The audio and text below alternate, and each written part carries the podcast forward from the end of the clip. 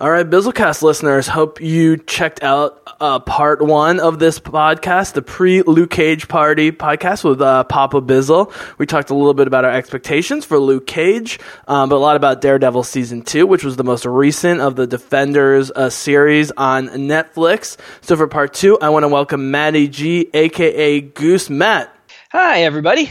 I uh very happy to be back. I uh, feel like this one kind of snuck up on me a little bit in that I hadn't really been thinking about Luke Cage all that much, and then I kind of turned around and said, "Hey, it starts up on Friday."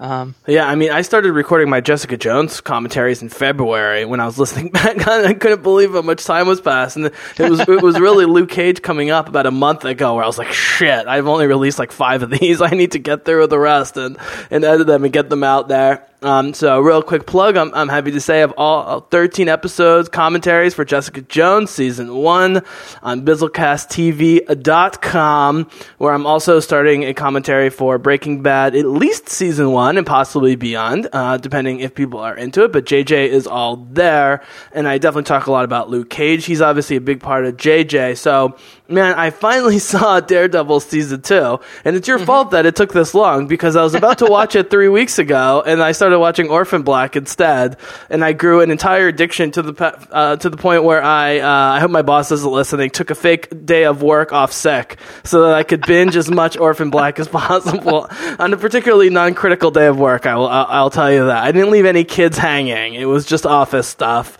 I had some motherfucker work from home, and working from home, I think I must have hit, I don't know, eight, nine, ten episodes that day. I was wow. just so addicted. And then she won the Emmy. Like, I, I, you know, like, when Black Panther is amazing, I'm, you know, I can, like, brag and point to people, like, four years ago that I predicted that was going to happen. But, like, Orphan Black is all you. I, I, you know, I didn't see that coming. I didn't even know she was nominated for an Emmy until, like, a few days before the Emmy thing. Um, so, uh, yeah, thank you, Matt.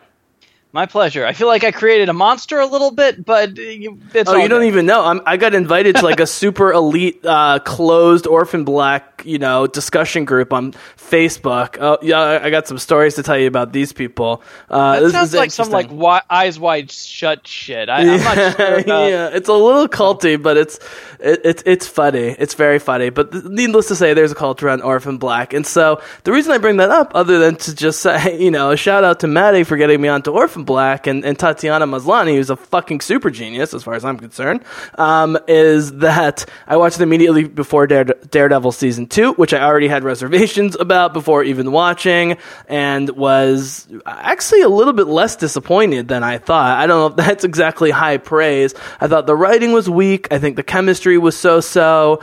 Um, the direction was good. The filming was pretty good. The action was fun, obviously. Um, but uh, I, I, l- let me lead off um, really quickly, man, and then we'll jump into to, to Daredevil and the larger property. Um, mm-hmm.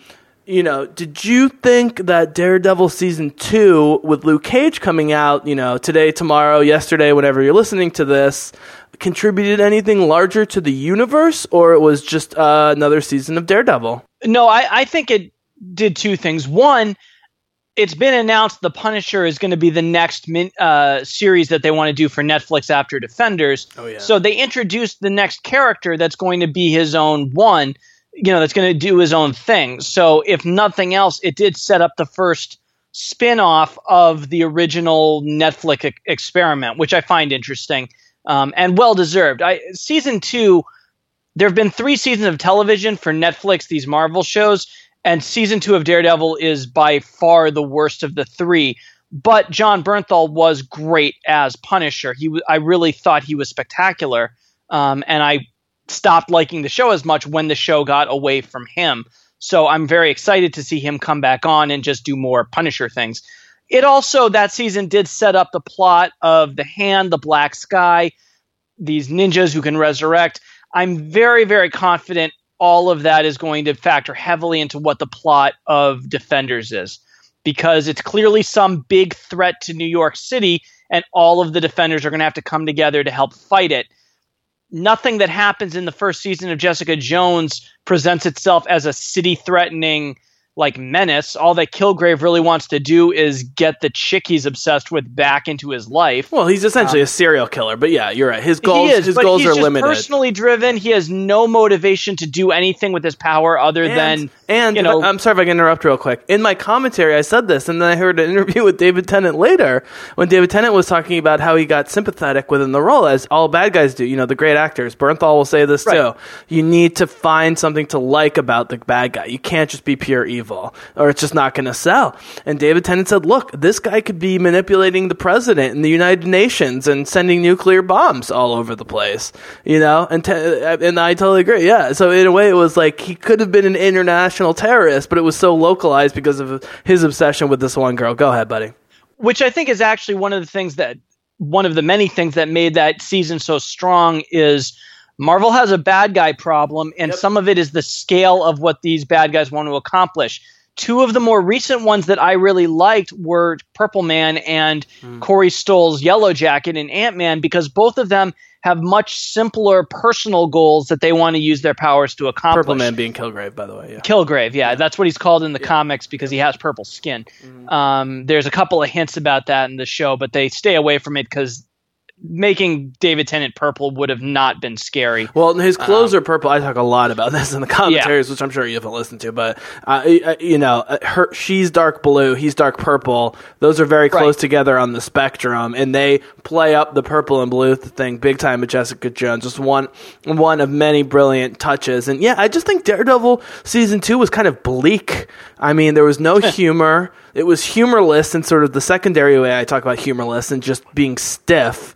Um, you know, even the fight scenes. I mean, the the the so-called one-shot fight scene in the hallway, the four-minute one, in like episode three or four, when mm-hmm. he's pr- protecting Frank Castle, was glorious. They definitely yeah. used the Birdman technique, where occasionally the camera would like go behind his back, and that's when the cut yep. was or whatever. Who cares? It was super kinetic. You know, it's the stuntman the whole time. He's using the chain to knock out the lights as opposed mm-hmm. to the guys. I mean, it was it was brilliant. That was probably the best uh, straight-up fight scene of the whole thing. It was a great fight scene, although there is a similar one shot fight scene in the first season of Daredevil that is smaller in scope. It's literally just one hallway. But I actually thought that the uh, the newness of watching a fight shot that way, it carried over the simplicity of the fight in a way that this second season's equivalent scene was actually a little over the top. It was super enjoyable, extremely well done. Okay. Uh, but that first scene where he's rescuing that kid and he's just come out of basically a, a brief coma and he's about to split his stitches and bleed to death. The the sheer starkness of that fight, I actually thought had more weight to it than this kind of over the top single shot fight scene down like eight flights of stairs. And you kind of get the sense, like, you kind of don't feel like he's in as much danger, even if there's like five times as many people he's got to fight. Um, yeah, I think there was too much action this season. I, you know, I mean, well, the second se- half with all the ninjas in the hand, that's really, yes, it kind of goes off the rails.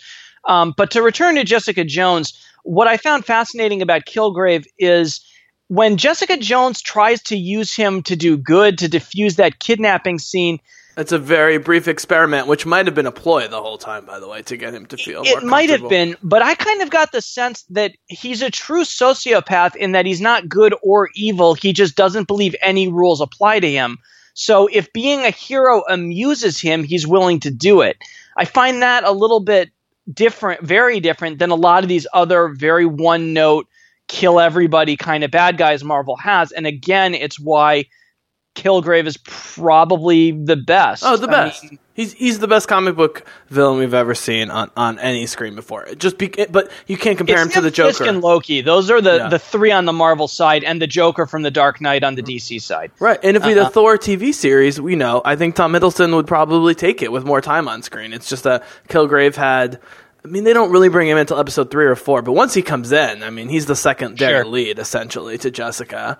Um, no, it's just that I think you know, if you look at the Cap movies, even Civil War, which we had a few complaints about, you know, the fight scenes in Cap, while there are a lot of them, are fairly short. I mean, mm-hmm. you know, other than the the final uh, helicarrier scene, which is mostly about him and Bucky in the in the Winter right. Soldier And then the airport scene, which was specifically meant to be a huge action set piece, which I love less than other people, but I appreciate. I mean, those are the only two super long fight scenes in the, those two Captain America movies. Like, I, am actually, I, I queued this up because I thought you'd brought this up. I'm watching um, on silent the, uh, the the hallway scene from the first uh, uh, uh, series of Daredevil, the first season. First of all, his black costume with the thing over his head, I still think looks cooler than the Daredevil costume. Oh, Just, a lot of people have said the Daredevil yeah. season two costume is is dumb looking. It's a little ridiculous. I mean, when it's not in bright daylight, it's not horrible. But there's this green yellow Breaking Badish filter going on over this. It's really mm-hmm. colorful, even though it's a hall in a hallway. I felt like Daredevil um, season two was very colorless. It was blue. It, everything was very blue and black. It felt like to me the whole time. I think there's some metaphor in there somewhere because a lot people have said that you know he is the quintessential Catholic superhero yeah. in that he feels like you have to be a martyr to be a hero. You have to be willing to die for your cause and right. you know kind of fall on your sword and he and be a loner. All of these seem to be ideas he takes from his Catholic upbringing. Mm-hmm. So the mm-hmm. idea that everything is bleak and stark and isolating maybe that's by design, but I think you're right. It doesn't produce as much fun TV, um, especially when you try to match it with this almost B movie goofiness of the hand and the chase and these ninja. I mean, yeah, I think it works better is, in Arrow. Almost, yeah, I think uh, uh, you know we talked about this off mic, man, and we've talked about Arrow before. You got me into Arrow. I'm fuck. You know, I was mad. You got mad at me for being bad the other night. I was. I'm just mad that they don't have season four of Arrow online because I really want to watch it. And you know, sure. just much as You're I want to see. missing much, but I mean, I know. I just love Stephen Amell, and I love the. Yeah. That's the thing is is the the pulpiness of the fighting in Arrow with the ninjas. It just works better in the CW context. Plus, they have amazing choreography too. I mean, I don't yeah. want to take anything away. It's, look, you, you know how I feel about season one Arrow. I love season one Arrow. When they're allowed to just straight up kill people, the choreography is ridiculous. I mean, mm-hmm. he's just slicing people all over the place. I'm not saying I agree with it. I'm just saying, you know, it kind of makes sense. And which brings me to uh, if you don't mind, uh, you, you can certainly jump in about the arrow thing. It is the, the sort of philosophical discussion between Frank Castle and Matt Murdock, I think was less interesting than it could have been. They tried to write the hell out of it and they almost overwrote it. Um, I think they did overwrite it. I yeah. think that point he makes in ten in like one line, and so the fact that they just keep going for a whole yeah. it's a whole episode he's taught he's chained to that fence and it's just beating the same point home over and over and over again. And it's kind of like just get to it. There's a much better scene between the two of them when daredevil's rescued yep. punisher and they're in this graveyard and he's kind of explaining how we wound up this way. And it's a much much more effective scene in part because it's a little bit shorter. It's a five minute sequence instead of I am pretty sure that that tied to a a, pole, a pipe on the roof episode. That's an entire freaking episode. Yeah. Um, Which I'm actually okay with that concept. If the writing's better, I just think it was weak well, writing. Yeah. Uh, here's what I don't well, I think it was yeah. weak conceptualization, though. I think it was sure. a bad choice to not have. But I'm saying the prisoner episode, having a prisoner episode with the main character is not uncommon and, and can yeah. be can be pulled off well. Um, I mean, you know, Arrow And flashbacks. He's constantly a prisoner in his flashbacks, and yeah, it doesn't always work, but it's worked well enough to get him through four seasons and into season five. Um, so, but but what I guess what I'm saying is the the Punisher isn't right, but he's thought further about it than Matt Murdock, and maybe that's the point, right? This is the whole Batman thing. You know, I mean, it's like maybe Matt Murdock is smart and instinctive and religious and, and a right. little philosophical, but he hasn't really thought through the whole thing about why someone like Karen would agree or, or at least consider agreeing with mm-hmm. with Frank Castle's view of like let's just kill all the bad guys versus let's beat them up and hope you know that the law does its thing. And he right. actually does admit, and I will give it to the series in sort of a reverse of the Arrow scenario, Daredevil gets a little bit more murderous as the second season goes along. Unless I I, I misread that, right? I mean, uh, it's hard to tell how many of those ninjas die. No, but I mean, he's worth- he, he's he's okay with Elektra killing people a little bit more at the end, and uh, and Frank, you know, sniping people, helping him at the end of the series. Maybe that's just weak writing. I don't know. Go ahead. I mean, it, I think uh, the show kind of stumbles to its conclusion a little bit. I, I thought the last couple episodes were the clunkiest. Um, I mean, so, weren't you thinking Arrow season one the whole time? And you're thinking, you know, this device at the below the city, and it's in the old sewers, and they're going to blow no, up I never the city. Was, honestly, I. Yeah. You've seen Arrow season one a lot more recently I than I have. True. Yeah. And when I watch these shows, I try not to think too much about stuff outside of. That was Malcolm know, Merlyn's whole plan. To yeah, it was sink the Glades yeah. with uh, yeah, the, the Geofluence device. Yeah, yeah, yeah, yeah. You know, yeah. these comics are not. Ex- none of this stuff is exactly original. A lot, you know, these these companies swap writers and they swap uh, editors. So you know, the same ideas get recycled over and over again. Um, That doesn't really bother me that much. Um, I will also say the show kind of takes it takes a little bit of, of the teeth out of the idea of Daredevil being willing to kill at the end or, or have his friends kill because the people he's fighting reanimate from the dead. Um, so there, he's not, with the exception of Stick chopping off Nobu's head, uh, which he, so far as I know, doesn't even know about yet, and probably never will. Uh, none of the people that he's fighting are actually getting killed. They're all just going to resurrect later as ninjas again. So, you know, it's kind of actually, if anything, a bit of a cop out that yeah, he's willing to do it, but it doesn't matter because nobody is actually killing anybody else. How about just you know DC or Marvel property after property of uh, you know creating a singular view of Japanese militarism um, with no real Japanese characters with any agency or, or, or voice whatsoever. They're just they're just other people's weapons. Right. I mean, personally, I think that's a problem in Western culture that goes way sure. beyond Marvel and DC. Oh yeah, dude, I just saw the Magnificent Seven with my dad, and it's still racist yeah. in how it deals with Native Americans and, and Mexicans and Asian people and so forth. I mean, it, they do it somewhat self consciously in the movie because it's you know it, it's it's kind of mo- not mocking, it's sort of satirizing the older movie a little bit, but. Uh, but yeah, but yeah, it's totally. I mean, it's totally a Western thing. I just Marvel's been pretty good at avoiding it. I, am not sure why they felt like they had to fall back on it. And, and, because Daredevil's primary antagonists are the Kingpin and the Hand. I mean, they have they want to, and I commend them for this because I've said one of the things I love about Flash is that it does stick with a lot of the stuff set up in the show in the comics. It want the show the Daredevil show seems to want to use stuff from the comics. And the main people Daredevil fights are, you know, all of these hand ninja people and the Kingpin. Those are his two most recurring bad guys, other than goofy henchmen like uh, um, Deadshot, not Deadshot, uh, Bullseye. You know, the guy Colin Farrell played in the movie, who isn't a good enough bad guy to be worth an entire season. He's the guy somebody bigger than him would hire to to do whatever they want to do.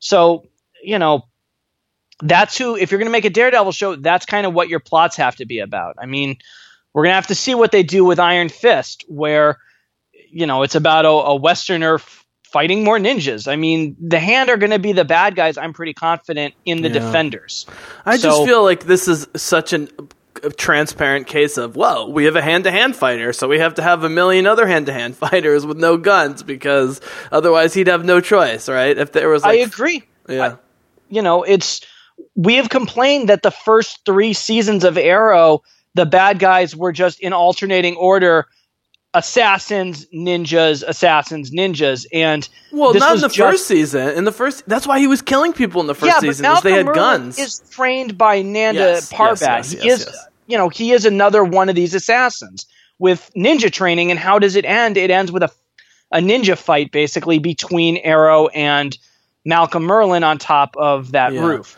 I guess it just feels to me, and again, this is being a Marvel guy, because right. DC, the cities are made up, and in some cases, the countries are made up and it's based on right. mythology a little bit more than the Marvel stuff is in a cool way. I'm just mm-hmm. more willing to accept it, you know? Like if you watch Batman Begins with a really critical eye, you just roll yeah. you just roll your eyes the whole time. You're like, "Really? Sure. He's fighting on icebergs, a bunch of ninjas or whatever." but within the context of the aesthetic, it totally works. And because it, the, yeah, DC seems a little more Star Wars in terms of being, you know, a long time ago in a galaxy far, far away. I know it is meant to be based on modern reality. I guess uh, maybe, again, this is a bias of me not being that close to it. And so maybe I'm willing to assign and be cool with a little bit more mysticism and sort of magical stuff in DC properties than in Marvel properties. Mm-hmm. Um, but I also think it's just a matter of execution. I mean, and that's why I know you did not like or love Elektra, and I know a lot of nerds did. I happen to like Elektra, but if nothing else, you know, if you're fighting guys with guns and you're hand to hand, if there's two or three of you, you might have a shot. You know, right. and that's why when Sarah came into Arrow, it was really cool because with with Sarah and uh, Oliver fighting together, they really had a shot because there was 2 mm-hmm. of them, right? Um, and so you know, uh, and, and uh, spoiler alert: Elektra dies. You could see that coming a mile away, and then spoiler alert: you see coming a mile away that they dig her up from the grave in their weird machine or whatever. Um, yeah, we still don't know what that thing is yet. L- let but, me ask uh, you. Let me ask you a more specific question. Right. We got Vincent D'Onofrio in a couple episodes, and he was yep. spe- spectacular. Uh, by the way, stole Magnificent Seven. I mean, e- e- did he? Uh, I mean, Chris Pratt, Ethan Hawke, and Denzel were, were a lot of fun, but in the short scenes and then the you know his uh, his uh, uh, you know, infinitely predictable death scene, maybe one of the greatest action death scenes of all time for a character cool. you better, better seen on the screen. He's fucking unbelievable. So he was amazing. Frank Castle was amazing. I'm gonna, sorry, I haven't decided if I'm going to see that movie or not because eh. I've never seen the original and I've never seen the Seven Samurai. That this is a remake of a remake of, and I kind of feel like I want to watch both of those before. Yeah I because I mean the Seven Samurai is considered like one of the best. If you have a decent ever. TV, you're not missing anything. This isn't this isn't the Force Awakens or the Martian or something like that. Right, like, I'll yeah. watch them on TV, but yeah. I that's still more than I've done to date, and I feel like I probably should. Point is, he's a brilliant actor, and yeah. his two or three episodes are among the two or three best. And, and, and, here's the thing: this is what I said to my dad. I know how you feel about this. I don't know if this is a compliment to the show or a backhanded, you know, compliment or insult. I kept waiting for both D'Onofrio and Rosario Dawson the whole time. Like I was mm-hmm. so pumped for Claire Temple and fucking Kingpin. You know, and I knew I wasn't going to get a lot. Although I actually got I got less Claire Temple but more Kingpin than I thought. I didn't realize he was going to be so critical to the plot. Even though he's only in one episode. Well, he has one full. He's in three, but he's in one full episode. He's like one episode to himself, basically. Like a, there's like right. the Kingpin episode. Point being, I know you didn't like Elektra. I liked Elektra. We both like Jon Bernthal. We both like Rosario Dawson. We both like Vincent D'Onofrio. We keep complimenting yeah. all the side players. I just don't buy the chemistry of the lead three characters. And they're not bad actors. They're really not, you know, and they really made effort to try and complicate at least Karen's character and Foggy's character. I just don't think Foggy's that appealing. Karen is just too pretty and she like tries to play the victim and the hero at the same time. It just doesn't work for me. Mm-hmm. I, I, was honestly, from a misogynistic standpoint, Karen was was worse for me than than Elektra by far. Because at least Elektra could fight and you know could take care of herself or whatever, and had got had a chance to make a choice. I felt like Karen never made a choice the whole time, and she was totally seduced by Frank Castle. You know, I mean, she was seduced by him, right? Am I missing something? Yeah, I mean, you're not wrong, although I really, really disagree that Elektra ever shows any agency. Everything she does is because one man or another tells her to. She stops being, she, you know, tries to distract Matt from law school because Stick told her to. She comes back into Matt's life because Stick told her to. Yeah, but when her final decision was hers. No, it wasn't. It was, it was Matt. It was no, Matt it convincing her, I will love you if you don't go down this path. And that's what relationships him. are about. That's what relationships are about. He says, "I love you and I believe in you. Please don't be a bad guy." And she goes, "Okay, I'm not gonna be a bad guy." And then they kill her. Yeah, that's how I. I don't it. know. I they at least like attempted I, an arc with her. I didn't see it with Karen at all. I all. didn't think she had any arc at all. Now Karen might not have either, but I didn't think anything. I have no idea what Elektra wanted watching that show. I had no idea what her own goals were, what her own dreams were, what plans she had the point, for herself. Though, is she's kind of a clone. I mean, she kind of behaves like a clone. Like when she finds out that she was manufactured or whatever, they call her it. I mean, right. there's sort of more going on there. I think. again, they tease stuff that they didn't they didn't earn. Uh, right. Know, so I agree with you there. I, again, I would consider that a writing issue. But l- let me put this in a bigger issue. If it's not Jessica Jones and it's not Captain right. Marvel and it's not Wonder Woman, mm-hmm. like look at the women in all the other comic book movies. Right. You know, I mean, they just don't have any agency, or or is that just our perception because we're looking for cases of them not to have agency? Like Black Widow, you could go either way. Depending on which movie you're talking about, Black Widow could go either way. I don't think I think it's the opposite. I don't think that we're looking for instances where they don't have agency. I think we're still struggling to find a lot of examples where they do. And one of the biggest problems people have, you know, feminists especially feminist critics have with modern Hollywood is what we define as a quote unquote strong female character too often still winds up just being somebody who does what men tell her to do or acts in a way that ultimately serves a male character's goals more than her own, which we don't ever seem to know. Which, in retrospect, I think Wanda and Natasha in Civil War end up exhibiting way more agency than we think they're going to. I would say so. Yeah. I, I, that's one thing when I rewatched it with Gabriel that I really noticed was not just how powerful they were, but the decisions that they were making and you know and bossing the guys around and stuff like that. Like those two are really paving the way. Jess and Trish, obviously. Um, okay, man. So let's expand this to the bigger defender situation because Luke Cage is right. coming out. Yep. I'm really going to try and get this to come out before 9 p.m. or whatever when they drop the Netflix. It's definitely going to come out the weekend of Luke Cage coming out. I do have to work tomorrow, as do you. Um, but I also have to edit this bitch, which won't take too long. Um, but, uh, but, so we've had two seasons of Daredevil, one very good, two so so. Jessica Jones, spectacular. My yep. guess is Luke Cage is going to be closer to Jessica Jones in quality than Daredevil. I think it's going to be not as good, but close to JJ, or maybe equal to JJ. Um, I have no idea what to think of Iron Fist. I know that in 2017 and 2018, we have Iron Fist, JJ Season 2, The Defenders, and The Punisher Show. Right. I don't know how they're listing everything as January 1st, 2017 right now, which means they have no fucking clue. Um, or at least they're not letting us have a clue. Right. How do you see this all coming together? And we're gonna Bizzlecast listeners, if you listen to me and Matt, um, you know, we've had a bet going for a while about who's going to lead the defenders. I actually feel even stronger that Jessica is going to lead after Matt's many failings in Daredevil season two. We can get back to that in a second. But first, before we get to the bet, where do you see the Defenders thing going? I mean, are they going to just keep telling individual stories and then kind of loop it all together somehow? Because Daredevil season two seemed to move away from the realism of Jessica Jones to me. Sure. My hunch is that Luke Cage is going to, on its surface at least, feel like a pretty separate story. I mean, it takes place in a different part of New York than Jessica Jones and Daredevil's setting.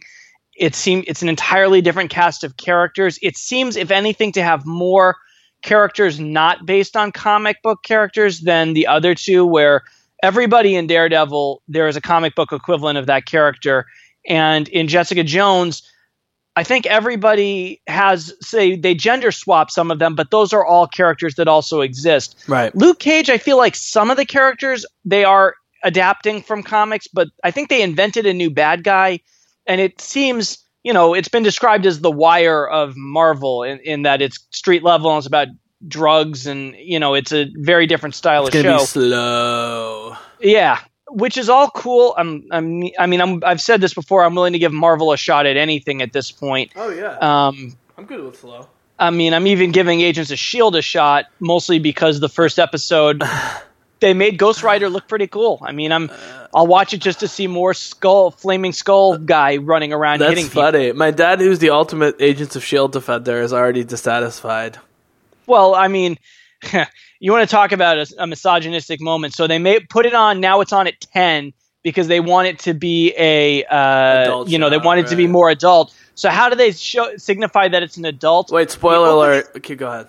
Spoiler alert. This is the first scene, so I'm not spoiling the oh, episode. Okay, okay go ahead. I'm the first scene is a very voyeuristic shot of Chloe Bennet putting on a pair of black underwear. Like you see whole leg, most of the butt. I mean, it's a really, really sexual image in a way that Chloe Bennet has never been, you know, her, her character has never been depicted before. And when I watched that, I fucking rolled my eyes. I couldn't believe. Well, I could believe it, but I was so disappointed that that's what they think but, adult but, is, is. But we're not bothered when Jessica Jones does that. She's doing that constantly. She's, you know, getting out of bed naked or from sex or whatever and putting on clothes. There's the sex scene um, that See, I think there's four. I counted. There's four true. hardcore Jessica Jones, Luke Cage sex scenes in three episodes. yeah, it's not that it happens. It's the way it's done, where it's I this agree. camera in Agents of Shield. She's younger. Just, She's a lot younger than. than, than it doesn't Krysten matter. Ritter, it's yeah. it's just lingering on her and gazing at her. Whereas when Jessica Jones shoots a sex scene, it feels much more detached and just uh, this is part of her life this is a release for her. I mean, it's very obvious to me watching it that you know she gets wasted and she has sex because these are mechanisms she has for dealing with or avoiding dealing with all the trauma in her past.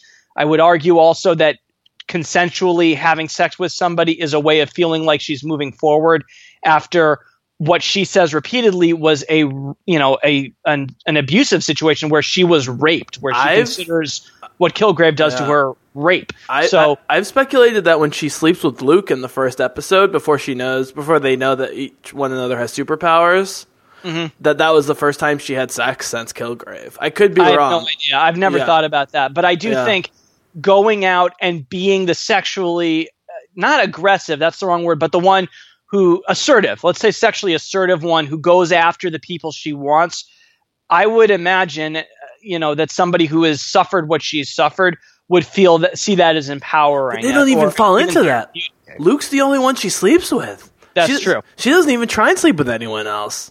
No, she, and she also, you know, the first episode of that show, she is watching him mostly out of residual guilt out of killing his wife. So there is some. She didn't know it at the time, and we're never told, by the way, why she's investigating Luke at the beginning of season one. It's never episode one. It's never explained, which I, I love. assumed he had figured out. She had figured out who the who she had killed. Nope. And until she saw the picture of Reva in the uh, medicine cabinet, really? she didn't put it together. Yep. She had no idea who Luke was. She had no clue. Yeah, I Kilgrave put her up to it. I think that was, is you know he he he put her on the case because every case after that she investigates anyone who tries to hire her investigates the person trying to hire her because thinks they're convicted. That's to Kilgrave. Point. She doesn't. Whatever. Think, I, I, still stand yeah. by my opinion that you know that the sex scenes with her are empowering, whereas these ones are male gaze voyeurism. Not having seen Shield, but p- picturing it in my head, Chloe Bennet is beautiful and she's very cute, but this sort of yeah, yeah. We're ten o'clock. We're we've got Chloe Bennet, so we're gonna like do a long shot of her like kind of half naked or whatever. I can totally see it, man. Yeah. It, it felt gross in a way that none of the sex scenes in Jessica Jones felt gross. Well, now I, you're getting I, Catholic on me. you know, whatever. Um, yeah, well, I, I, think the Jews and the Catholics have a lot in common in the guilt category, but uh, except for us, fucking is a commandment. That's true. That's true. Even if it's through a hole in a blanket. Um, uh, but uh, so yeah, man. So I don't know. I, am not sure where they're going with this. I've speculated that Jessica Jones is the is the series most likely to go more than two seasons. Uh, just because of its lead. Oh, this one I want to talk to you about. You didn't you didn't agree about this whole theory because of the third the third person. But I, I would take any three of the of the big three, quote unquote, of JJ, including Malcolm, over any of the big three uh, Daredevil only because of the chemistry. Because the th- the main three, uh, you know, good guys and JJ have great chemistry with one another, despite their screen time and their roles. I just don't think that Woll and uh, and Charlie Cox and whoever plays Foggy have great chemistry with one another. I would actually agree with that. I think those three characters and actors, their strongest moments are when they're apart from each other. Yes. I think Foggy's best moments are the scene in the hospital where he gets the two gangbangers to stop fighting. That's great. I with think, Claire. Uh, yeah, yeah, with Claire. Yeah. I think uh, Karen Page's best scene is the one with are the ones with the journalist in season one, and when she shoots the guy in at the I'm sorry the when she's with the journalist in season two and with season one, either of those, you know, the editor or Ben Urich, I think those are her best scenes, or the one where she shoots the guy who's like the guy who's always recommending wine, Wesley, that's his name. Um, in season one, you know, oh, Fisk's yeah. helper. I love Wesley. Yeah. Yeah, when when she kills him, spoiler, I, uh, I thought that was a very powerful scene that I mean, I knew a little about Karen Page's character, but that certainly surprised me a, a good deal to just shoot him. It's almost like and, Donnie killing Leekie, right? It's like the same exact thing. Yeah. I'm sorry, Don, what? Uh, Donnie Hendrix and Orphan Black killing uh, Dr. Leekie by accident. Yes, yeah. but that was funny. I mean, that, hilarious. That's I quit. Is, right. Oh my god. that that guy, that guy is such a good comic. He is actor. so fun. Did they know that he was going to be that funny? Because you sort of see it develop through season I'm positive two. He was cast for oh laughs. My god. I mean, him and Alison. Oh yeah. And then they bury the body and they have sex like on the the cooler that the body is buried under. I mean, yeah. And there's that scene with the, with the, mu- the, the, the like dirty hip hop where they're throwing money around with all their drugs and like having right. sex on the bed and like yeah. you know, oh my god. Oh. I'm pretty sure they cast him for laughs, and when they cast him, I'm part. I'm. I would guess part of the screen test was, can you be funny with Tatiana Maslany in as Alison? Um, because I'm pretty sure she was cast and then he was cast. So okay, I'm gonna I'm gonna let you uh like with the little fortune thing that that that Helena uses. I'm gonna let right. you choose your own adventure here.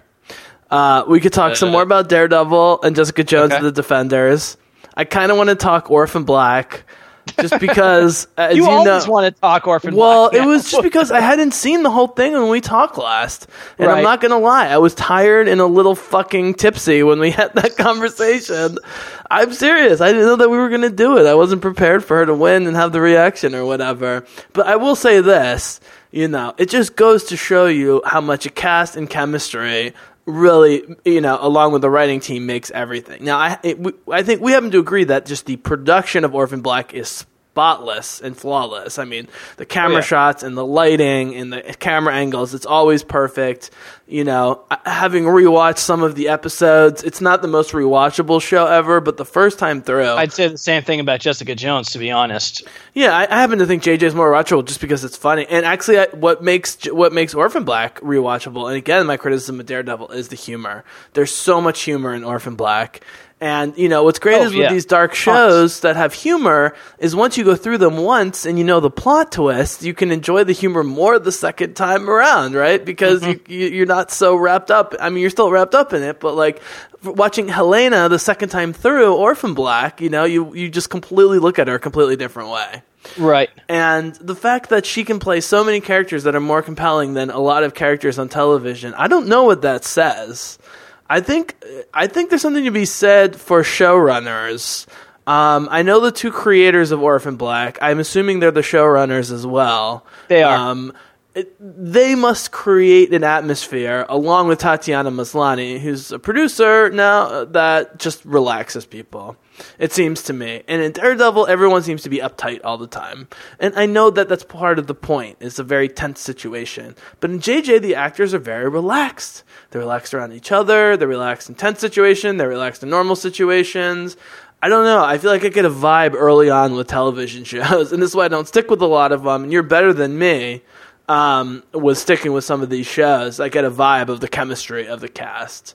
And yeah, I will hate watch shows. I mean, I'm still watching Gotham, and I can't stand it. But I, I have this pathological need to know how a story ends. And I keep thinking that like this is the last season for Gotham because this show is so bad. How can it stay on the air much longer? So I want to know what comes of it in the end. Like what's the final point? Even though I'm pretty sure I'm going to be disappointed in whatever final point or non-point they make about Batman.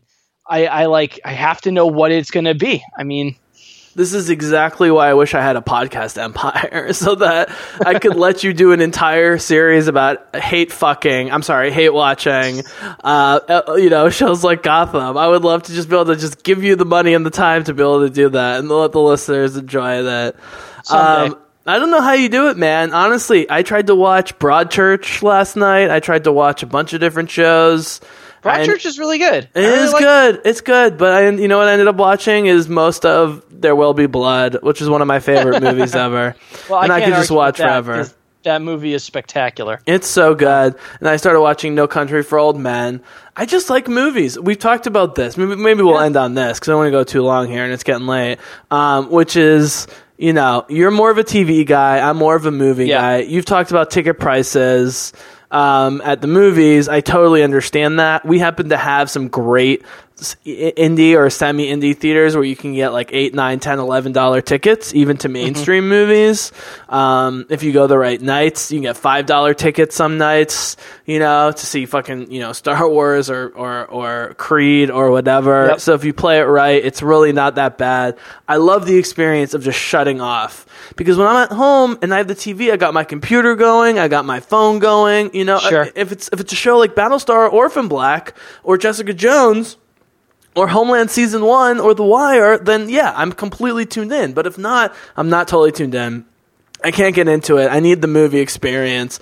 But as we've seen from the Emmys this year, they kind of get it. I know. I know the Americans didn't win. Um, I know. Do you listen to the Watch?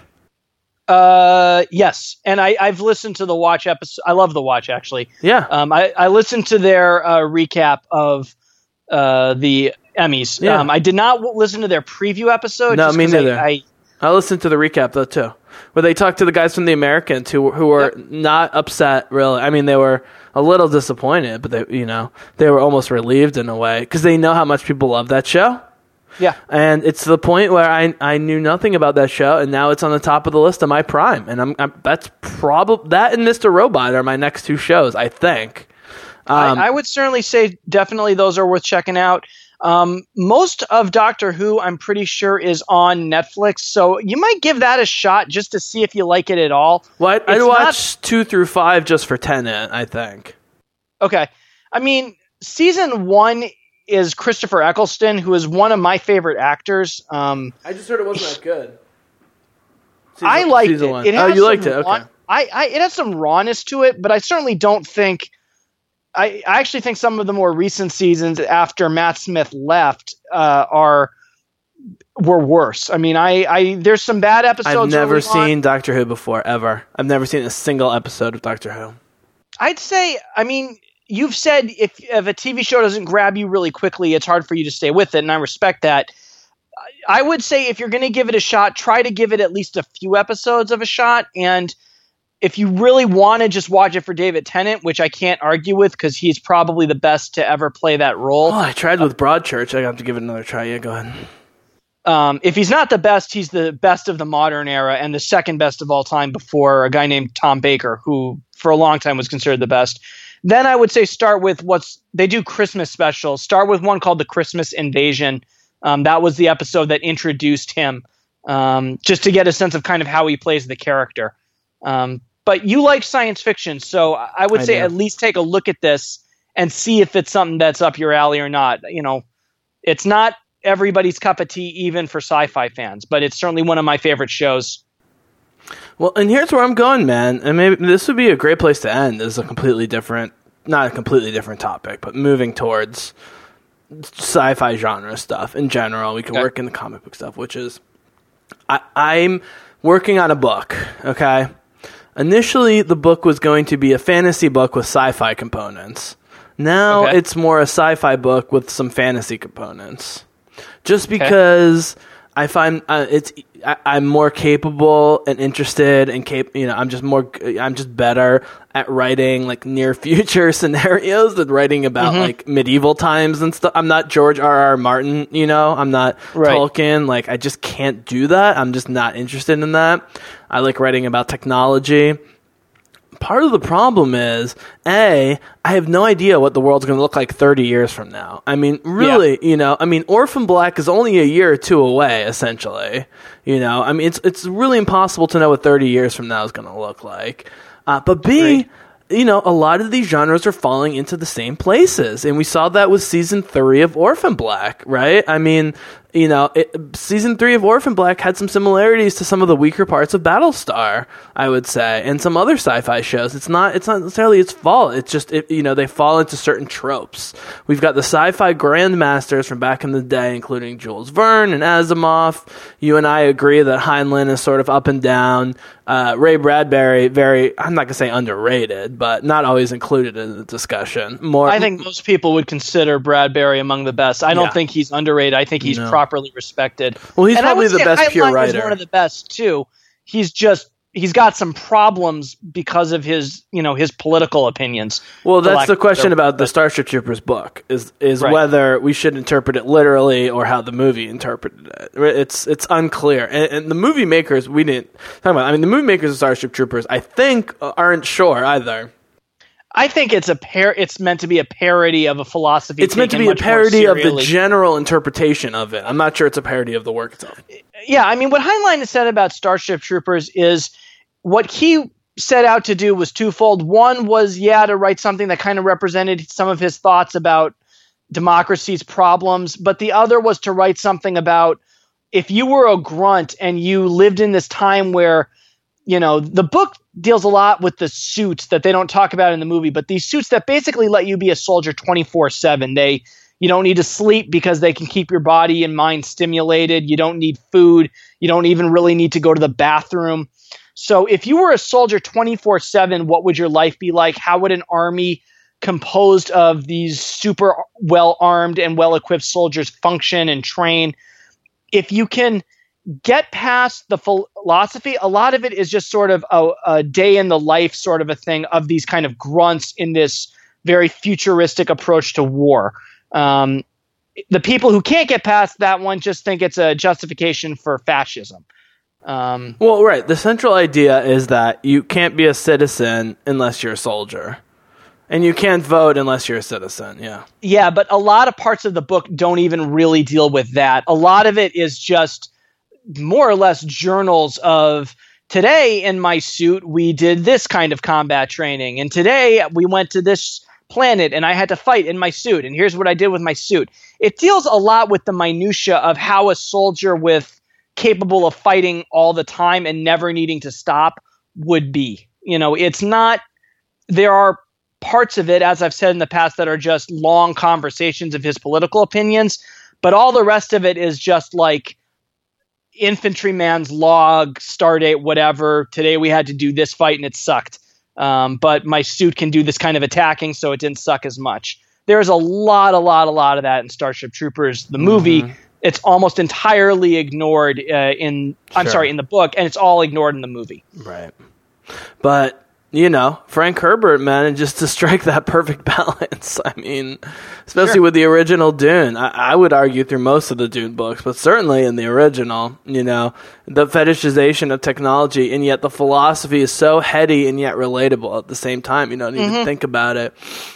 And you know, I mean, again, back to Orphan Black, great show. I still think the first season's the best. I mean, it, it's it's hard to keep these high concept concept shows going because you don't want to get too heady and too philosophical. You want to keep it character based.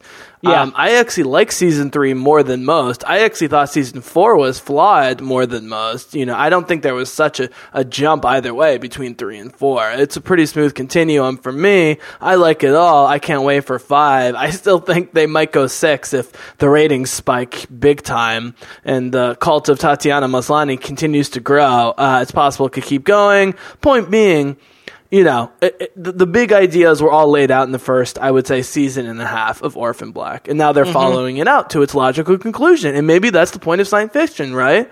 But at least it's there. Whereas these comic book movies just get around the entire thing. They only use science insofar as to justify the powers or so forth of these characters. And I'm kind of like getting sick of it, honestly. I think part of my love of Jessica Jones is just sort of a protest vote.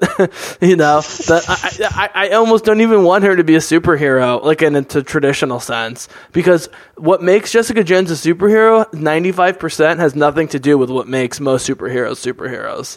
It has nothing right. to do with her super strength. It has to do with her resolve and her mental fortitude and her emotional fortitude and her ability to not become a victim. You know, mm-hmm. these are relatable things. Sure. And, and so going forward, um, yeah, I mean, I mean, do you see, but, but, eh, eh, whereas just a quick comparison I throw at you, the Daredevils, you know, continuing in the genre. I, I think the Jessica Jones formula, not necessarily that show in particular, but you know, in general, is more sustainable over the long haul because it's more in the science fiction realm of let's set up, you know, a slightly unrealistic scenario in order to talk about real issues, mm-hmm. as opposed to fetishizing the superpowers or the technology. Go ahead. Right. I mean, some of this is how to put this like the technology in comic books is always much more out there. It's comic books have never really tried to ground like their science you know their reality in real science in a way that especially classic science fiction all of those authors really did try to look at modern technological trends and extrapolate what kinds of questions would be raised about those technologies if they kept evolving at the rate they were evolving. Um, you know, so that by the time, you know, when Herbert was writing, he could see that computers, AI might at some point become a problem. And so then what would we do if we need if we created machines so smart they became a threat, which is a plot in so much science fiction. I mean, tons and tons of it. But the whole jihad thing that he comes up with yeah, is basically, yeah. I think his him saying, I think technology would reach a point where we'd have no choice but to destroy all of it or risk extinction. You know, Heinlein was if we keep automating warfare, which we've been doing since World War II, are we going to reach a point where the people almost are irrelevant? That they have to still be in there to operate the suits, but you know the suit can do so much on its own anyway that what it means to be a soldier is radically different. Well how would that change how we do war? How would that change how we fight? Um, comic books very rarely in my opinion have been interested in these kind of deeper questions about the risks of this tech and they just make it up you know? There's no scientific evidence anywhere that if you grew up on a planet with a red sun a yellow sun would give you superpowers you know, but we just sort of accept in comic book logic that sure, that's why Superman has his powers. Yeah, um, but what's interesting is that, you know, if you look at the late 70s into the 80s with the comic books, you've got uh, I'm not going to say the creation because I don't know when these characters were fully created, but the popularization of the Punisher, Wolverine, right. Daredevil, um, you know, very violent, vengeful characters. But then you've also got William Gibson in the entire Japanese anime manga invasion, mm-hmm. which is tackling it in a totally different way. And what's great, although not totally surprising, is that people who love and make comic books also love, you know, anime and cyberpunk and vice versa. Right. Um, you know, and that's part of the reason why the you know for me the best anime like Ghost in the Shell is so great because it combines superhero stuff with much more relevant subject matter and just you know coolness and realism factors. Um, so where, where do you see these genres going in the future? Um, I- am curious to check out some of these shows on sci-fi, like Dark Matter. Like, what is the show? Like, I keep finding these shows that have science fiction shows that have been on the last couple years. I haven't heard a lot about. Ascension, I don't really know what's going on in the sci-fi genre these days. It's really sad. I think it's because the, the sci-fi network screwed up so badly in the years following Battlestar. Like they don't even run Battlestar yeah. episodes. Like I don't think yeah. they even have rights to the Battlestar episodes at this point. Um, I have um, no idea if they do or they don't, but they certainly don't show reruns of that show ever. And there hasn't been a spin-off of any sort for Battlestar in I think about eight years now. I think um, Blood and Sand or whatever the hell it was called. I couldn't get through uh, two episodes of that shit. I was like, I, I just can't take this. Yeah. No, I'm not even. I'm not suggesting it was good, but to not even try with what was your best product, in my opinion, that they've ever made suggests either they don't have the rights or they just don't know what to do with this thing that they own, and that's a problem. Um, I, I watched Dark Matter. Dark yeah. Matter's fun. It's okay. You know, it's the chick from people, Orphan Black's in it, isn't she? The um the annoying but sexy detective who's constantly busting Arthur's balls. What's her name? Um. Anyways, go ahead. Yeah. I know which character you're talking yeah, about. Yeah. I, if she's in it, I didn't realize she was in Orphan Black because I never made that connection. I mean, you know, it's an okay show. It, it's about thieves on a ship doing odd jobs to survive. I've said it's very Firefly-y, but with a very, very different sense of humor. But the characterizations are all the same.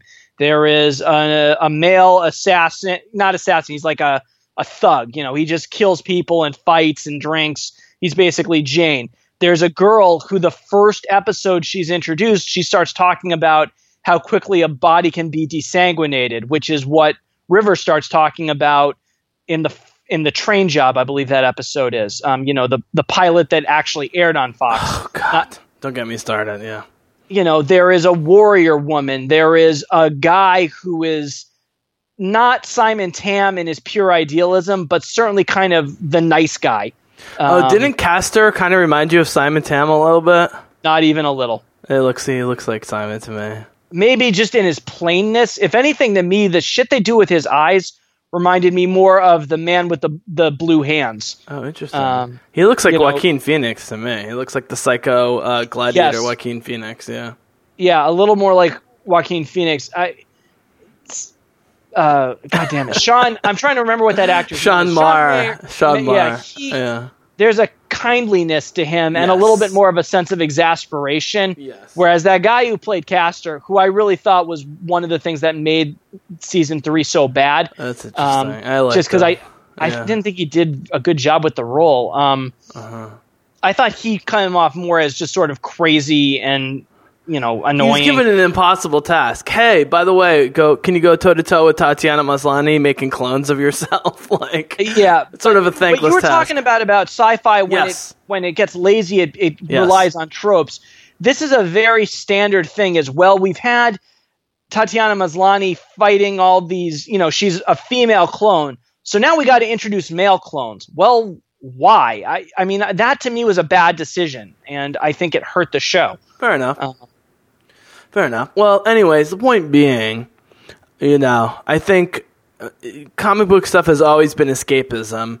There's been oh, this brief yes. window. But so sci-fi and fantasy. Yeah, but the best sci-fi does make you think. I mean, I, I wouldn't have gotten into philosophy and made it a major and in some ways a master's if not for, you know, guys like Frank Herbert and Isaac Asimov, along mm-hmm. with Carl Sagan and guys like that, you know. I mean, it, it's you know I'm not going to say I, I, thank Stan Lee for turning me into a philosophy major as much as I love the X Men and, and Marvel properties, and uh, you know I, I, do worry I do worry that it's just an organized form of escapism that's sort of mutually connected. They are dealing at least on the Netflix properties in some cases right. with real social issues. That's great. I think you and I both agreed months ago that Shield was dead after this season. From what I've heard from you and my dad so far, it, it does, that doesn't seem so far fetched. Uh, that this could be it. I don't think ABC knows what it's doing. I mean, dude, uh, ESPN and ABC are losing big money for Disney. I mean, right for all the money that Disney's making on movies right now, its net its networks are are complete disaster. Um, because nobody wants to pay for cable anymore. Yeah, I mean, you don't I do, but I am maybe my only friend of my age who has a cable package. Well, no, we do just um, because there's three of us in the house, and it's not that expensive to have basic cable. But oh, I don't right. generally watch it or DVR or do anything like that. It's mostly my my two roommates. Right. yeah. The, I would agree with you uh, in, in, a larger point that um, in a way that comic books aren't, science fiction is more philosophical. I, um, I, I think in some ways because even as much as comic books are niche, I still think they are always going to be more mainstream than straight pure science fiction or fantasy. Um, in part just because of you know to buy a science fiction book, you had to go to a bookstore to a special section. Uh, comics fucked up when they stopped selling them in drugstores. I mean, people have said the problem comics have is not that it's too hard to, to start reading it's too hard to find them and buy them, you know, and that if they want more comics readers, they should make it easier to buy them and find them, you know. Uh, I would also say one of the big differences between sci-fi and fantasy, fantasy romanticizes the past in most cases. Game of Thrones would ar- I would argue does not by design. Science fiction fetishizes the future a little bit, or it, it questions whether or not we're going to wind up doing that, and that's a problem. Um, I think that's the biggest difference between those two genres. Um, I think no. There's actually a lot of dark fantasy. The, the, the notion that Game sure. of Thrones is like the only game in town is a bunch no, of bullshit. I, I, that was an. Ex- I have I have a whole series of books by Gene Wolfe that are from a torturer's perspective. I, mean, I've heard Gene Wolfe is a, a fantastic fantasy yeah. writer. I mean, yeah. So so the point being, I think a dark fantasy deals with the darkness of men's souls, whereas dark sci-fi deals with the darkness of what technology could do to us in the future. Yeah, probably. Um, and those are both important, and that's why I'm I'm you know I'm okay with Game of Thrones, even though I hate it and don't like watching it. I just wish people were more willing to discuss the ethical, moral, philosophical, you know, and humanistic um, ramifications of not only that scenario, but the people watching it loving that scenario, but that's, you know, not where society is at.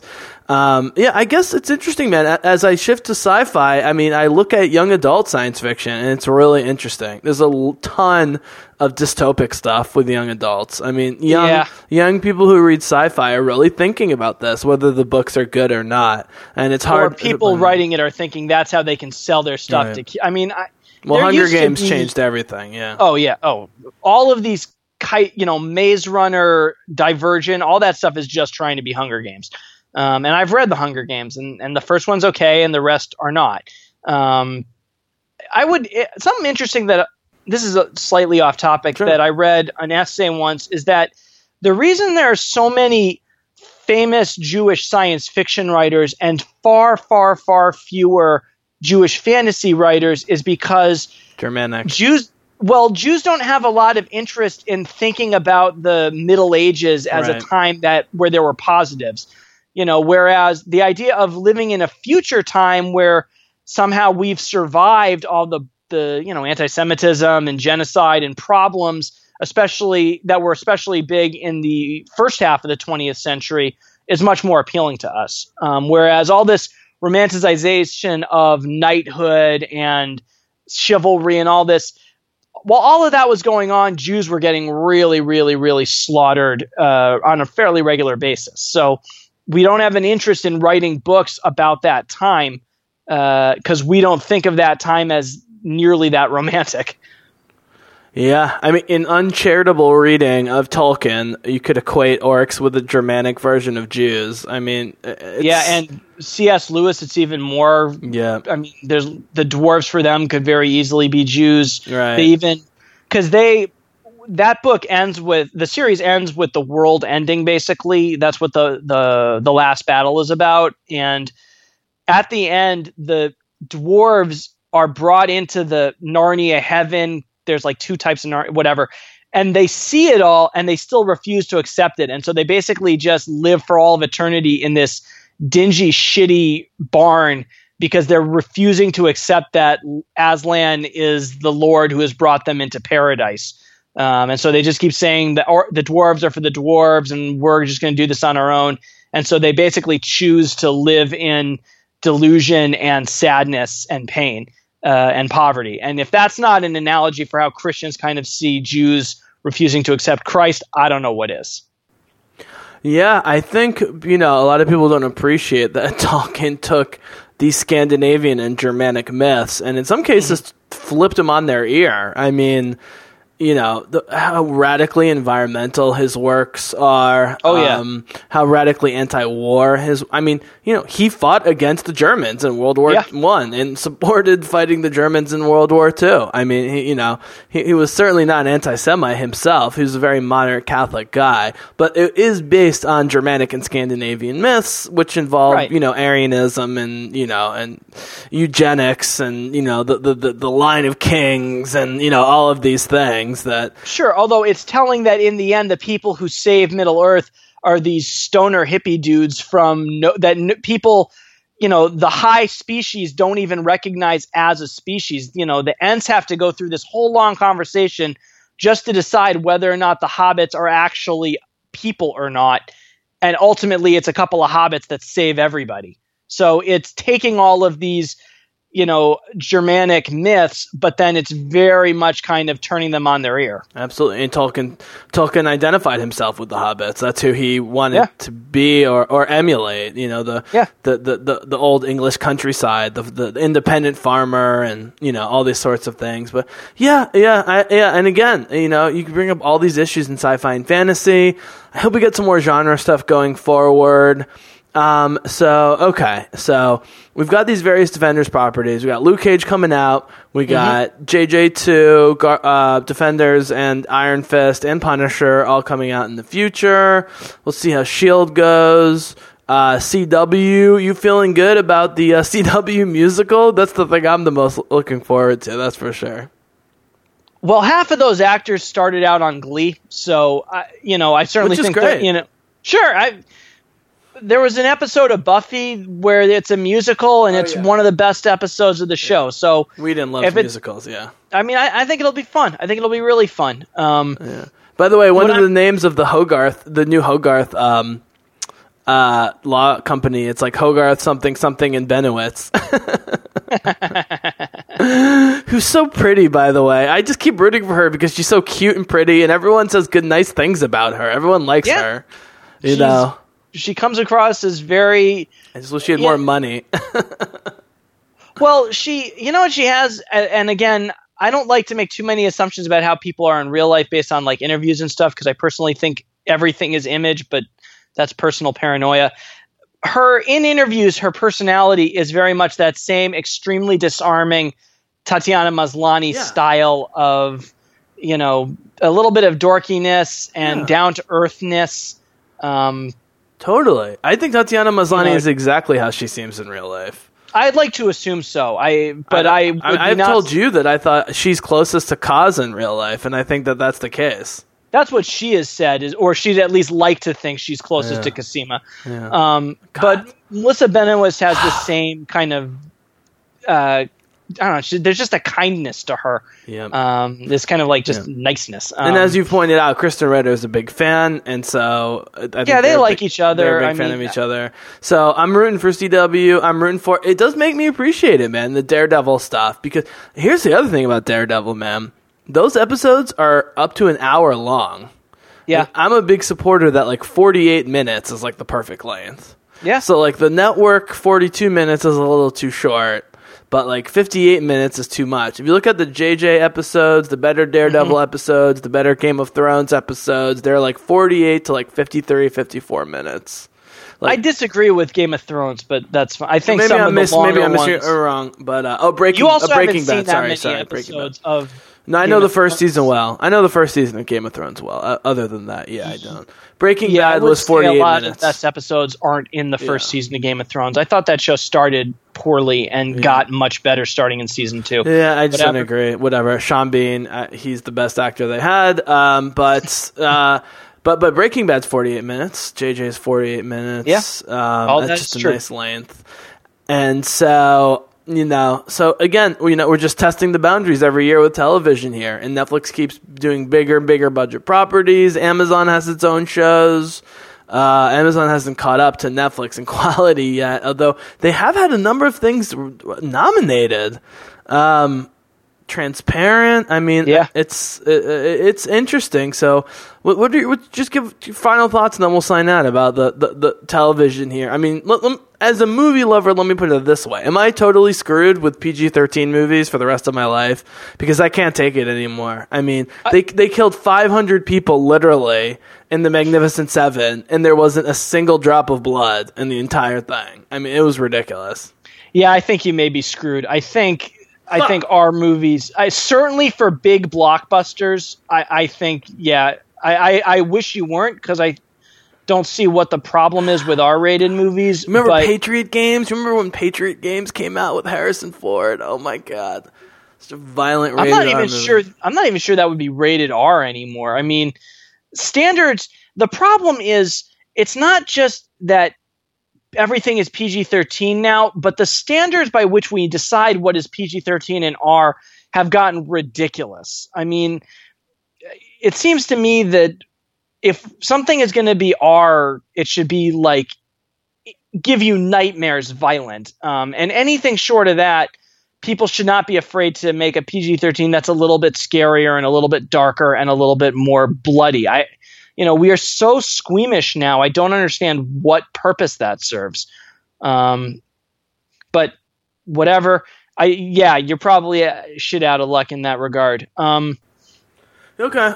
Um. Oh, speaking of which, did you, did you see um, Stranger Things yet? I haven't seen it yet. I've heard it's good. No. Oh, you know once Netflix. I restart my Yeah. Netflix to watch Yeah. uh, Luke Cage, which people will probably Oh. be wondering, are we going to talk about? And the answer is not really. Because No. the truth is, Jesse and I talked about this before the show started. We don't have a real lot of like strong opinions about Luke No. Cage. I, I don't know about you. This one kind of caught me not unawares, but I Yeah. certainly feel like there wasn't as much fanfare leading Yeah. up to this one. I'm not and- nearly as pumped about this as Jessica Jones. That's for sure. Yeah, I'm not not pumped. I'm gonna No, I'm pumped, but not that pumped. Yeah. yeah, I'm gonna restart my Netflix, which Yeah. I only do for the you know the one month it takes me to watch Okay. these shows.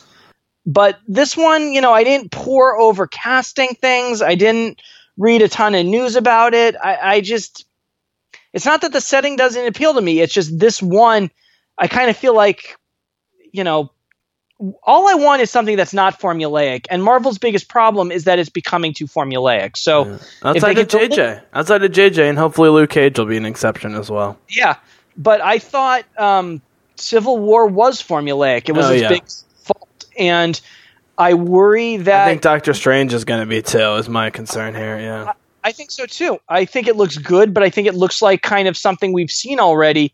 And the biggest fear everybody has is that these shows, these movies like uh, Black Panther, that should be different, that really have the potential to to really be a, a new kind of thing, for whatever reason, are also going to wind up being formulaic. I, mean, look, hope they won't. I, I I continue to hear rumors. I know you scoff at me, and I had to take a mea culpa. But I continue to hear rumors that there mixed results about this, these Rogue One reshoots, and so Hmm. there are two test subjects for me, in my opinion. Well, there's three. Right. There's Rogue One this winter. There's Yeah. Thor next year, just because I think from a creative standpoint, Ta- Taika Waititi can transcend the PG-13 thing by just making it so fun and funny and fantastical. Right. That that, that well, almost like a grown-up Harry Potter movie kind of thing, you know? Mm-hmm. Like, and then there's Black Panther, as we've talked about in 2018. Those three movies, but specifically Rogue One and Black Panther. If they don't reach the level of darkness that I think they could have and still reach a mainstream audience, then, you know, the Disney Mafia. I mean, they just announced Jon Favreau, after making a billion with the Jungle Book, is now going to ma- remake The Lion King into a live action movie. It's like, Yeah. How many times can we do this? You know, Finding Dory, Finding Nemo. Like, I used to hate Disney for this very reason. I started to love them because of Star Wars and Marvel. Now I'm starting to hate them again. I hate to say Yeah. it. They just do you know, they they find a horse that can pee out money and they just keep kicking it over and over and over and over again. And it's a huge problem. I mean, I you know, I, I don't need Black Panther to be dark. If it's dark and it justifies why it's dark, that's great. I just don't want it to be like every other Marvel movie when the fact that it is the first black led superhero movie really sets it up to be something very, very, to be potentially much more unique and interesting. And that's the thing that scares me uh, that, you know, Marvel is going to micromanage and not let Coogler do. Um, Well, but this I- is this is the perfect place to close on because, like Luke Cage, Black Panther continues to sign African uh, and African American talent. and that's a great first step. That's a fantastic first step. They they signed another African American to play one of the bad, another one of the bad. I mean, there's going to be multiple bad guys, multiple good guys, some people in the middle. There's going to be very complex politically, and then you had Luke Cage again, mostly black actors and actresses. Um, I, I I think this is a, a great, great, great sign. Uh, it's interesting that we need to do it through people of color or women to be real, right? Like when it's about white people, whether it's Batman or Daredevil, it's pretty standard fare. But you do Jessica Jones, Luke Cage, Black Panther, now you're dealing with other issues, right? I mean, let's Well, be honest, one, just to bring it all the way dealing with a back. perspective that still is Yeah. is is not un, well enough represented, considering how diverse you know as a we have become as a people. But look how white Um, Daredevil season two was. I mean, other than the ninjas, were there any people of co- like color, like serious color in the whole the whole thing, Well, other than Rosario Dawson? Temple- yeah, Rosario Dawson was yeah, the big other- you know, it was very white. and, you know, and Ben Urich, the journalist. I don't know why they got rid of him if the whole second season was going to be about journalism. Like they just, and this is something I don't think they did intentionally, but No. unintentionally, it's kind of fucked up. They replaced a black character with a white editor who to fill essentially the exact same role. Right, and, um, he, and he plays it like Gus from The Wire. Actually, he's sort of like Gus. Yeah, yeah, yeah. It's not that good. It's not that good. It's okay though. I'm glad we're in a place where we can say Daredevil season two not that good um, despite some positive signs. So, okay, man, well, we got to sign off here, get some sleep, get to work tomorrow. I hope to edit this as quick. It's definitely going to come out before the end of the weekend. I can't guarantee it's going to come out the minute before uh, Luke Cage comes out. But my final thoughts are the fact that you know we have Jessica Jones and Luke Cage and Black Panther. These are very positive steps. We're headed in the right direction. They seem to be using the opportunity to talk about the issues involving these people and not just making them women or people of color, right? Sure. But we still haven't conquered that final goal of women of color. I mean, there are just so few women of color in any medium, in any genre. I mean, it's, I, I don't understand that. You got Kerry Washington in Scandal in a couple movies and then you got the, that show Empire, and, and, I don't know what else is out there that has like major black female characters. I'm not entirely sure either. I mean, uh, I would also uh, point out that we have decided that when we say people of color, we're referring to uh, actors and actresses who are black or Latino, whereas the lack of Asian representation is also a huge problem, and the fact that we still don't have an Asian superhero headlining, uh, you know, anything that, um, and I could understand why, you know, if you were of that culture, you might feel like you're getting completely left out of the conversation. Yeah. Um, because there's not even a demand for you to be represented yet, except by goofy ninja shit that does as much to reinforce Western stereotypes about your culture as it does to empower uh, you by having, you know, actors who look like you be cast. I mean, well, two of the main seven or eight of the Rogue One crew, including two, I think, of the more major characters, are are Asian. Okay. Um, Donnie Yen, who's yep. b- blind but can still do kung fu, and then the Chinese guy with the beard and the big gun, who looks like he's going to be awesome. Right. Um, so maybe we'll get some there.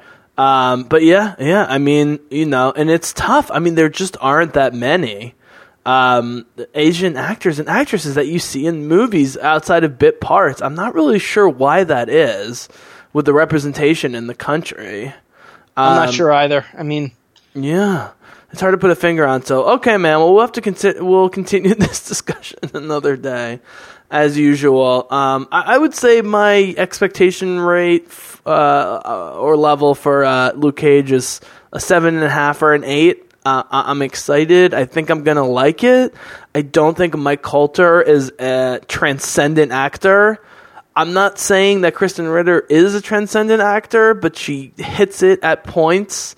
I think maybe he can hit it at points, and I'd be excited for that. But it seems like between the composition of the direction and the music and the filming and the casting, that this should be a really interesting experience. That's not just him pummeling people, which is pretty much how they advertised it up to this point. And maybe it's part of why we're not as excited as we would be. It's just a lot of him pummeling people. Go ahead. Yeah, they haven't really revealed what the plot of this is going to be or really what the bad guy wants to accomplish or how he plans to do it, which is all fine. I mean, there's something to be said for secrecy um, and not spoiling everything in the promos because, you know, I've complained that trailers give away too much of the plot these days.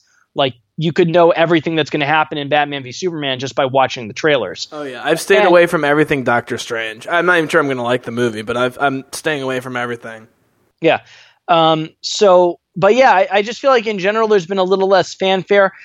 I would also say that I feel like with this show there's a really good chance that you and I might not respond as well to it as a different audience might, just because this show seems like it might be trying to go after an audience that feels underrepresented um, in you know people from black communities, people from you know inner cities, things like that. And, if it's honestly yeah, trying to, I tend to like those shows though. Yeah, but you might like it more upon watching it if it accurately captures something about that that way of life and that life experience that's not being conveyed in minute long previews. You know.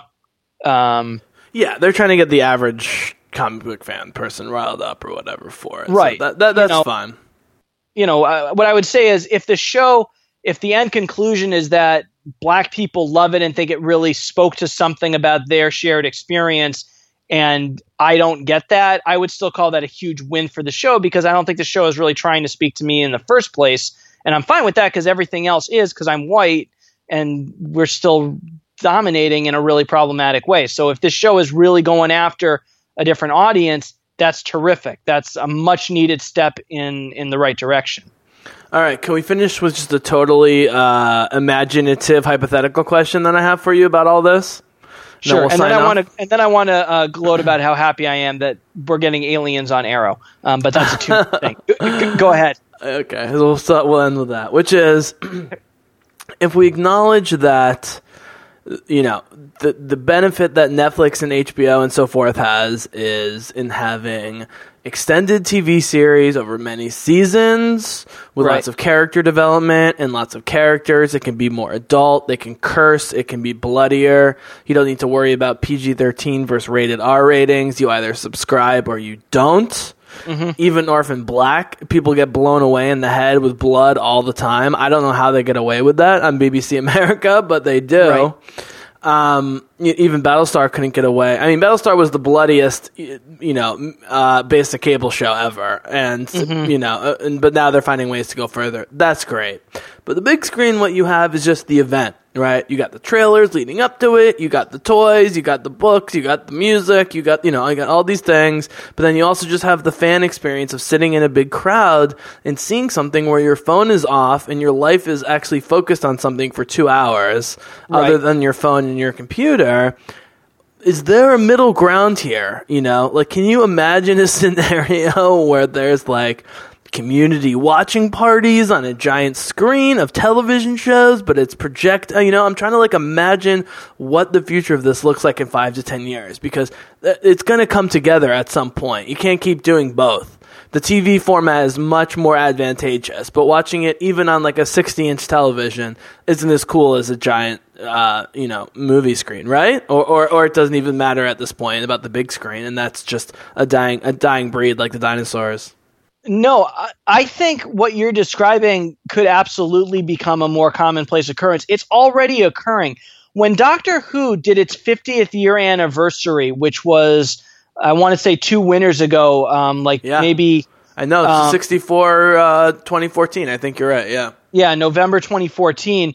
They had viewing parties at major movie studios, you know, much more in the UK. But in the US, there were maybe 10, 20 cities that actually showed the the two hour TV movie or whatever you want to call it, you know, the long episode right. on an HD movie screen in a theater.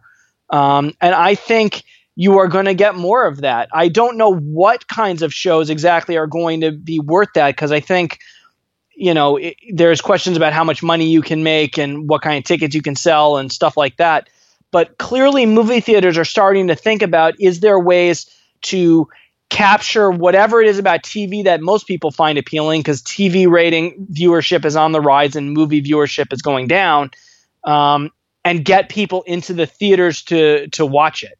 Um, so I don't know, you know, I don't know that Doctor Who is going to do that again anytime soon. Maybe if we haven't wiped each ourselves out in 25 years, they'll do it for the, the 75th anniversary. you know, but. Uh, that's but, the other problem with writing a sci-fi 30 years from now is like, are we still going to be here? It's very short. Everybody's dead. I think I've already decided that we're all going to be holed up in like the middle of the country because the oceans will have risen so high. Yeah. You know, I'm trying to, I'm trying to, I'm researching like uh, what the statistics are on oil running out you know, like what what years it's predicted that the oil is going to run out and so forth, like all this stuff. Um, but yeah, I mean, you know, it's tough. I saw Avengers: Age of Ultron, I think seven times in the movie theater. Really? Yeah, and part of that's because I didn't see the first Avengers in the movie theater. Okay. And so, for a number of reasons, but I just wasn't, yeah. And so I was making up, maybe it was six times.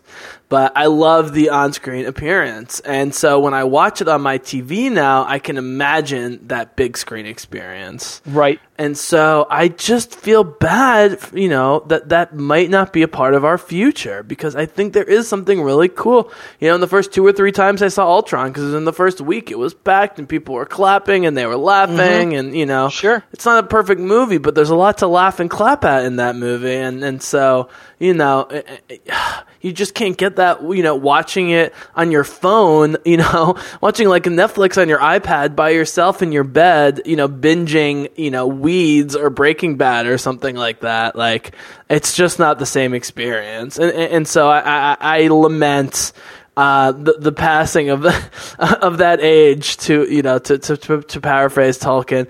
Hopefully we won't get there. The good news is we have lots of great television content. My problem is I just have a lack of patience. Um, whereas you know the buy-in period for me, as I mentioned, is about 20 minutes, but that applies to a movie or a TV show. So if mm-hmm. it's a mm-hmm. movie, then I'll watch the whole movie because it's two hours to two and a half hours. If it's a TV show, eh, that buy-in period has to continue for at least a few episodes um, in order for that to happen. In great shows like Breaking Bad and Orphan Black, that happens immediately, and you want to see the whole thing. Some right. shows take longer. You got to be patient. The Wire took me at least two tries before I finally uh, got on board and then I, I binged to the end. So, um, yeah, okay, man. Well, I'm gonna let you do your rant to close out the podcast, and then, and then we both should get some sleep here. So, Arrow, which I still haven't seen season four. It's not on Netflix. I'm so mad. I almost want to see it more than Flash. No offense. Um, even though you say it's not that good, but you predicted something for season five, and uh, we'll leave with, with with a little CW talk. So go ahead. Sure. I, I did want to just quickly close out what you were oh, saying yeah. there about you need 20 minutes. The other thing I would also guess is unless you walk out of movie theaters, once you've bought your ticket, you know that you're going to stay for yeah. the whole thing. That's true. So I've only walked out the, of like two movies ever. Good point. Yeah. Yeah. So even if you don't like the first 20 minutes, you know you're going to be there, so you're willing to give it a shot yeah. to regain what it's like it the movie Brooklyn. Did you see Brooklyn? No, I heard it was amazing. What about the Irish girls in Brooklyn? Yeah. Oh my uh, god, I was so. With, yeah, with Saoirse Ronan. The first 20 minutes, I was bored out of my mind. And then by the end, I'm like, this movie's amazing. This girl's going to be the next Meryl Streep. She's fucking unbelievable. yeah. Yeah. So, but when you're watching a TV show, if you don't like it, because of all those distractions and things that you were already describing, yep. you can just stop and go watch something else Whereas it takes far more energy uh, and sort of a sense of giving up to go quit on a movie halfway through. I've never walked out on a movie either. Um, so, you know, it's not just that you need to be hooked in the first 20 minutes, but a movie doesn't give you the same option to just cut and run after 20 minutes. That's a great point. Um, uh, what I was going to say with Arrow, uh, and I am only talking about this because I found this out today, and I was legitimately giddy when I read this, is – one of the complaints Jesse and I have about Arrow is that the bad guy through the first four seasons has been an assassin, ninjas, or ninja assassins, and it's just you know that's all they've been. You know, Merlyn is an assassin ninja.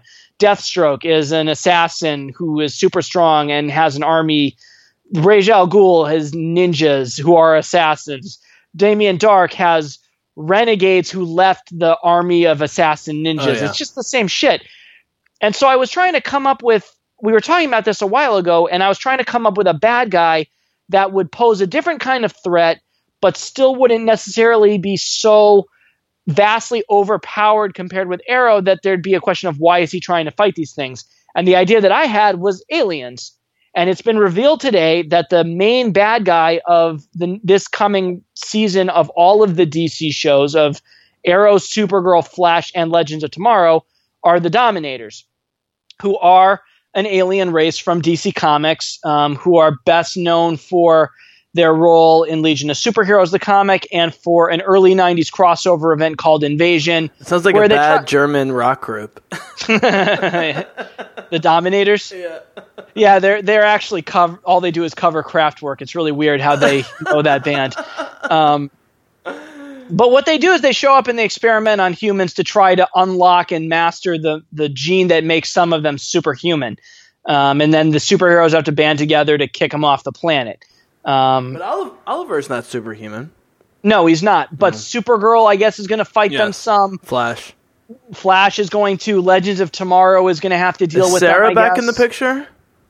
Well, she's on Legends Tomorrow. She's still on the show. She so, is on the show. Okay. Yeah. Is um uh um Adam Man or whatever his name is he still in it? The Atom. yeah, the Atom. Yeah, he's still around too. Okay, he's still he's around really too. good. He was Pretty the guy who played Superman, right? Yeah, Brandon Routh. Yeah, I Uh, like him. He's charismatic. Yeah, he's really charming and funny as as Ray Palmer. I thought he Yeah. was a good casting. He would be um, great on Orphan Black. He has got that perfect personality, I think. Yeah, he would he would go cross over pretty well. Yeah, Um, he's very he is very charming. So, well, I'm looking forward to it. I just wish they gave me the content. I'd even watch the fucking commercials. That's what's so sad, man. This is what makes me pissed. Is that like I literally would watch the commercials in order to watch the shows, which I never do. But I don't even have that option. They have like three to five episode random episodes up on the website at any given time. Like, how does that help me in a serialized show? I don't have a good answer. I mean, And the CBS All Access. a-. Oh god. Yeah, I, I don't know about CBS All Access either. I think if you have some basic cable, you might be able to get last season on on demand, but maybe not. I thought the last thing I read is that this is the last year that CW is going to be is being so restrictive, and that Netflix is going to be able to air next season's episodes pretty soon after they air. Okay. I thought I read that somewhere. Um, I'm assuming it all has to do with contractual rights and Well, it just they seems like money. over a year. That's the thing. It seems like more than a year. That's that's what I don't understand. There's some kind of negotiations going on. I think. I would assume so. I do agree with you that it seems like a missed golden opportunity to start rebuilding uh, interest in the new season. To ha- but you can't do that if nobody can even watch the old season who missed it, you know, or even people who watched it but want to see it again. You can't really get all of the last season on on demand. So if you want to refresh your memory on how the last season even went down, which was four months ago now, uh, what option do you have if it's not on Netflix? It seems like they are kind of, I don't know, shooting themselves in the foot on what would otherwise be a good way to build hype for the new season. So I'm with you. It should go to Netflix sooner. Um, Well, maybe they're just working on a deal, and we'll see. Um, it's all great. I just, uh, yeah, I, that's the thing about Arrow, man. It's actually more just that I love Oliver and Thea and those characters more, you know, than this than the ninja superhero stuff. Flash, Flash is way more interesting and creative in terms of like the actual superhero scenarios. No At doubt. least the, I mean, the bad guys change. They have different power sets. Yeah. They have different personality and the multiple mean, Earths and the changing Yeah. time, you know, that's sci-fi shit, which I love. You know, not that many superhero properties explore that. I'll, I, I, that's what I never realized before seeing the Flash was, was how, how few sci-fi. You know, I, would, I mean, the X Men do go back and forth to the past and the future regularly, but it's not the same. They do, but there will never be an X Men movie that has a telepathic gorilla or a, a half shark, half man. Oh my god, the shark Like- thing was the worst ever. I know it's so cheesy, but the show gets that it's cheesy does. as hell, It and it. it revels in it. Like Yeah. it just wants you to buy a universe where there might be a guy who's half shark, half man, just yeah. Wandering around doing his thing. And they didn't even try and hide it. They would show it in like the recaps, you know, in like later episodes. It was hilarious. So, all right, man. Well, this is great. Um, on too long as always. Um, but you know, I mean, I guess things are looking good for television. I think there's too much content now. You know, is Oh, my is my problem. I, I just the, the endless number of options in general in life and capitalism is causing me major anxiety issues, and now it's in television as well. So that's I why I end up watching uh, movies that I love or shows that I love rewatching because I, I know I'm gonna like it, and I don't need to constantly be refocusing my brain, you know, to all these different tones and, and moods. I don't know how people do it, honestly. I, I'm more, to, to really give yourself to more than three or four shows a year. I don't know how people do it. I don't. I don't. I, I, it's it's just too much too much change for me. So well, thanks for being on. We'll definitely talk about Luke Cage down the road. I think we're both cautiously optimistic about this one. I don't think Jessica Jones shows up in it, which I'm upset about, but maybe I they'll doubt it. surprise us and maybe in the final episode she'll pop up. I'd love to see a little Krysten Ritter, you know. They got a little good chemistry of those two, but in the same way that Hogarth shows up at the end in the right. last episode of Daredevil. No, but I would. Um, but JJ would have to do something real. I will say though, hearing Mike Colter interviewed a bunch of times in, in recent days, he's extremely complimentary to not just Marvel but the whole Jessica Jones team and how much they gave him to do. And he talks very smartly about that. It's not just a show about a woman; it's a strong show about a strong woman and not men saving her all the time, which yeah. is what me and you are constantly complaining about and he yes. loved that she was the one saving him most of the time and not the other way around. Um, you know, or saving herself or saving her friends. He right. really gets that. And so I think that, as in the comics, her eventual name is going to be Jessica Jones Cage. We shall see. We didn't get to our bet. We'll see in the future. Oh yeah, real, real quick about the Batman. And then we really have to sign off. My only right. point is that Matt Murdock seems weaker than ever uh, from an internal standpoint after season two of Daredevil. He seems to have really no hold on the situation. He's forsworn his friends. His supposed true love, Elektra, is dead.